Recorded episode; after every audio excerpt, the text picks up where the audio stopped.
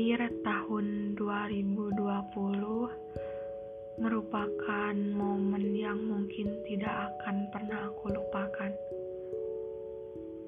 Aku bertemu seseorang dalam salah satu event menulis. Aku mengenalnya karena begitu kagum atas karya yang dia buat saat itu. Dia membuat karya podcast yang begitu menarik. Aku mendengarkan suara dia karena jujur, suaranya begitu menenangkan. Aku menuliskan beberapa komentar dalam postingannya itu, mengatakan bahwa karya dia memang bagus. Dia merespon dan mulai mengikutiku di Instagram hingga kami melanjutkan berkenalan lewat direct Sudah kuduga dari awal, dia pasti merupakan orang yang akan asik diajak bicara dan diskusi ringan. Kami bercerita banyak hal saat itu meskipun itu merupakan awal perkenalan kami. Tidak canggung, Aku bahkan banyak cerita tentang sebagian hidupku dan dia pun begitu. Dipikir-pikir, aku tidak pernah terbuka itu dengan orang baru. Tapi rasanya dia itu begitu berbeda. Aku lupa tepatnya kapan dan bagaimana tapi akhirnya percakapan kami berlanjut di WhatsApp. Sejujurnya chat kami tidak terlalu intens seperti berkabar setiap menit atau menanyakan hal-hal sepele. Kami tidak melakukan itu. Tapi hampir setiap hari dia menyempatkan diri mengirimiku pesan suara meskipun hanya satu. Suaranya selalu berhasil membuatku larut dalam candu. Hingga suatu hari aku pernah memaksanya untuk setiap hari membuatkanku podcast yang dikirim langsung hanya untukku. Tapi dia menolak. Capek katanya. Lalu ku iakan dan sebagai gantinya setiap malam dia selalu menelponku. Bercerita tentang apa pun. Aku berpikir bahwa dia pasti banyak memiliki cerita hidup yang mungkin jauh lebih menarik, tapi belum ia ceritakan semua.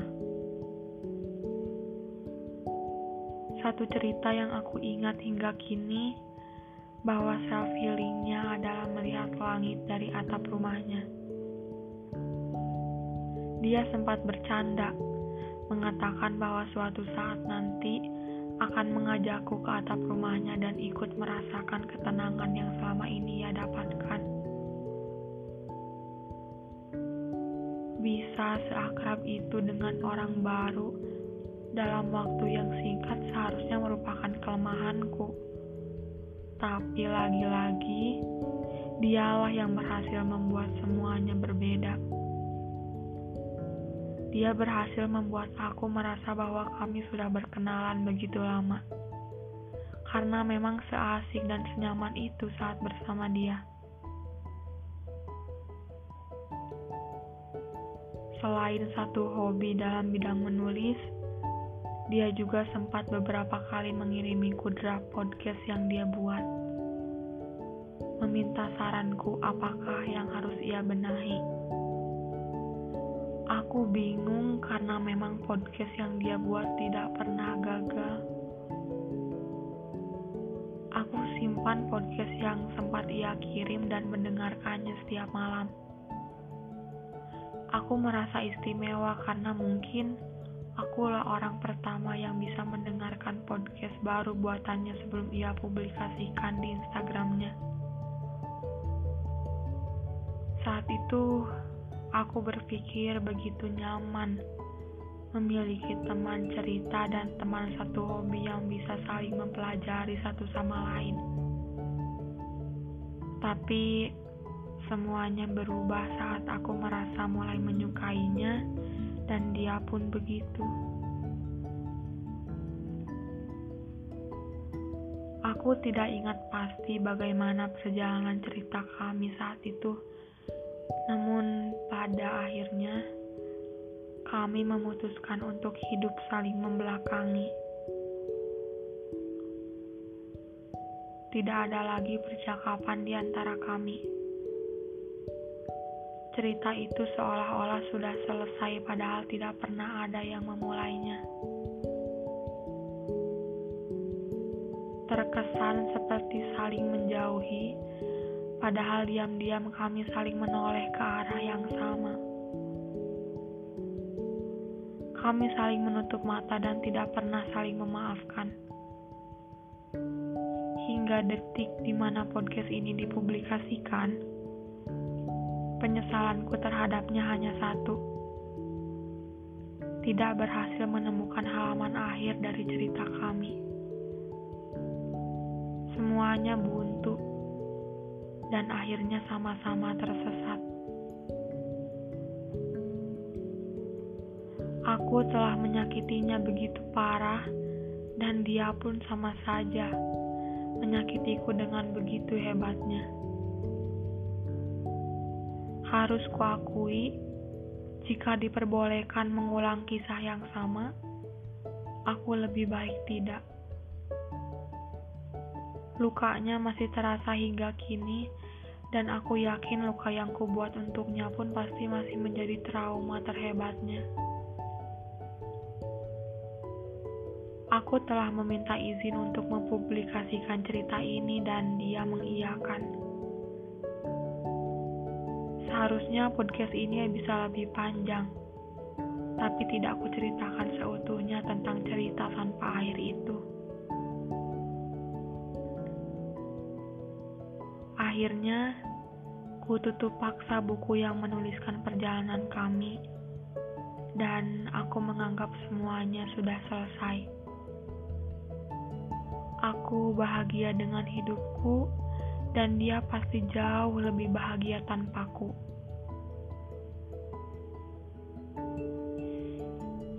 Semoga suatu saat nanti semesta kembali mempertemukan kami sebagai dua jiwa baru yang sudah bisa saling memaafkan dan mulai menjalin hubungan pertemanan yang baik. Semoga dia kembali menemukan teman cerita yang jauh lebih baik daripada aku, dan semoga aku pun menemukan dia versi lain yang tidak mungkin menyakitiku. Semoga kami sama-sama bahagia dengan kami yang baru.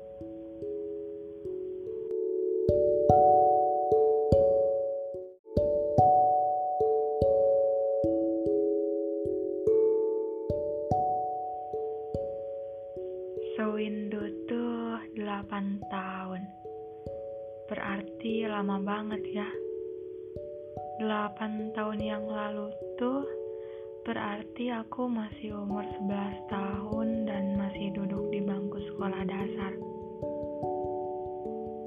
Pasti saat itu aku lagi asik-asiknya mainan pasir-pasiran di halaman rumah Terus lagi giat-giatnya koleksi isi binder buat tuker-tukeran sama temen.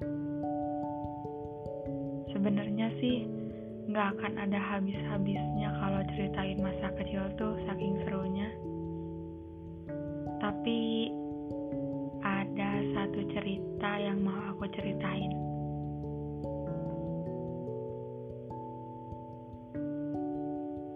Beberapa waktu yang lalu, seseorang dari masa itu datang mengunjungi Instagramku. Fallback dong, katanya kepadaku di Instagram saat itu. Aku mengiyakan dan mengikuti balik akun Instagramnya.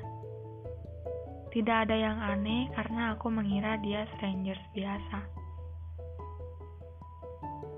Mulai saat itu, kami saling mengikuti di Instagram tanpa aku ketahui siapa dia sebenarnya. Meskipun aku yakin dia masih mengingatku dengan baik. Lalu beberapa hari setelahnya, aku memposting sesuatu di story Instagram. Dia mereply, katanya, ingat aku nggak? Aku jawab tidak, karena sejujurnya aku memang tidak terlalu baik dalam hal mengingat. Kemudian dia menjelaskan sedikit tentang dirinya dan aku mulai mengingat bahwa kami ternyata teman satu sekolah dasar. Tapi semuanya berakhir. Pesannya tidak diperpanjang. Lalu suatu waktu, aku kembali membuat story Instagram tentang seberapa banyak teman Instagramku mengingat tanggal lahirku. Dia menjawab dengan cepat dan yang paling tepat. Dia penjawab pertama yang menebak tanggal lahirku dengan benar. Dan aku memutuskan memberikannya pesan singkat untuk sekadar berterima kasih karena telah mengingat hal kecil itu. Tapi saat itu pesannya tidak terputus banyak hal yang secara tiba-tiba datang, kemudian menjadi topik obrolan dan berakhir bernostalgia tentang masa kecil kami. Saat itu dia begitu ramah, meski aku telah memberikan sepotong kecewa karena telah berhasil mengingat dia dengan baik.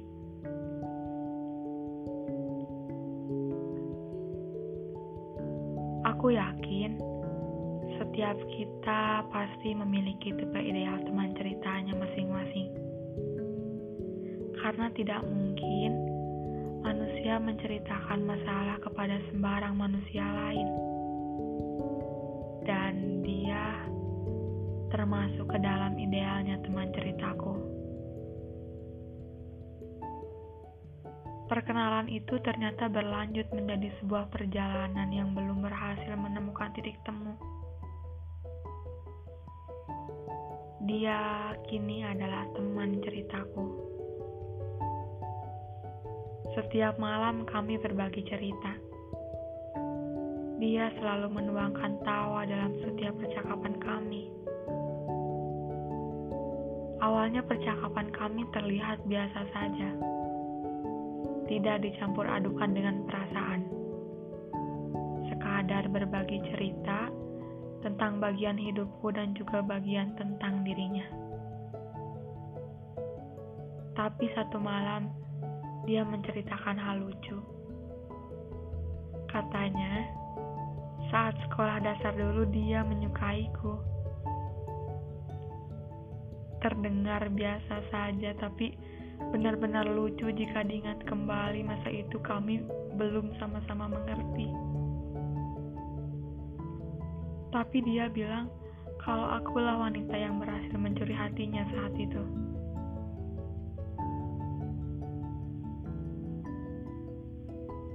Dari situ kami semakin dekat dan mulai sering mengirimi pesan singkat setiap paginya. Hal-hal kecil yang setiap hari diberikannya benar-benar terasa dekat dan hangat menyejukkan.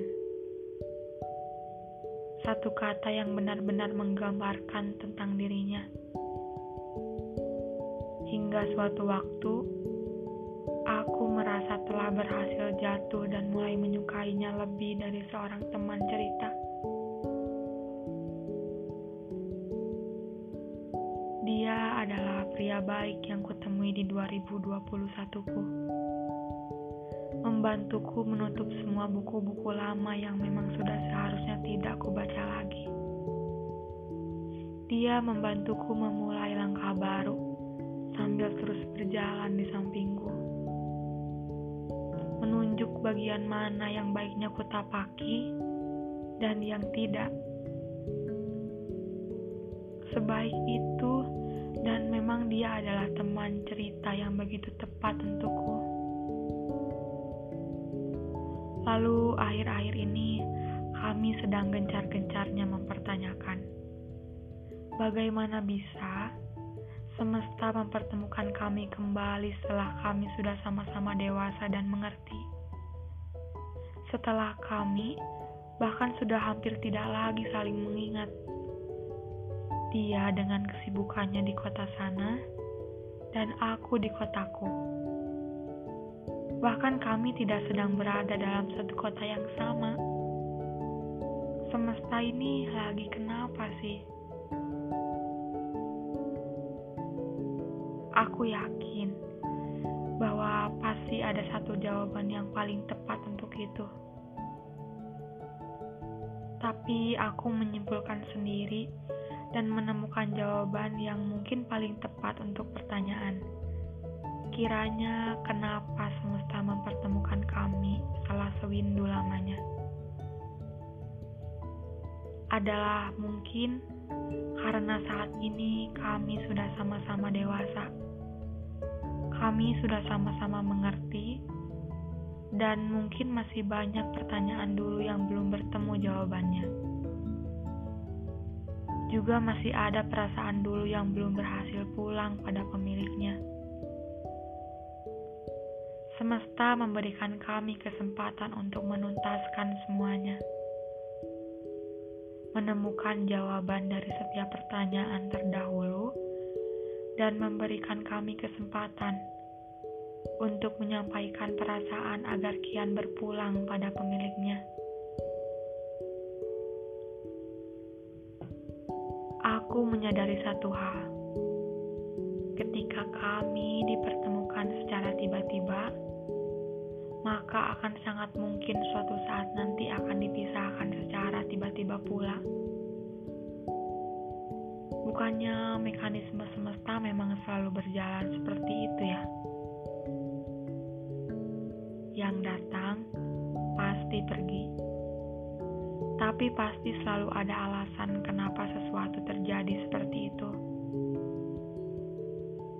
Semesta tidak mungkin membuang waktunya hanya untuk mempertemukan kami jika memang tanpa satu alasan yang tepat. Tapi apa pun itu, aku senang berhasil menemukannya kembali. Datang secara mendadak, kemudian menaruh hatinya untukku. Kuharap jikapun nanti harus dipisahkan kembali, kami sudah sama-sama menyampaikan perasaan itu. Aku dengan perasaanku, dan dia dengan perasaannya. Semoga kali ini rasa itu berhasil pulang pada pemiliknya. Tidak mustahil jika mungkin setelah ini kami dipisahkan lagi lebih lama dari sewindu. Tapi yang kami butuhkan hanya percaya kepada semesta. Jikalau memang seharusnya pertemuan ini menyatukan kami, kami akan menjalani hubungan ini dengan amat sangat baik. Kemudian berterima kasih dengan tulus kepada semesta Terima kasih semesta. thank you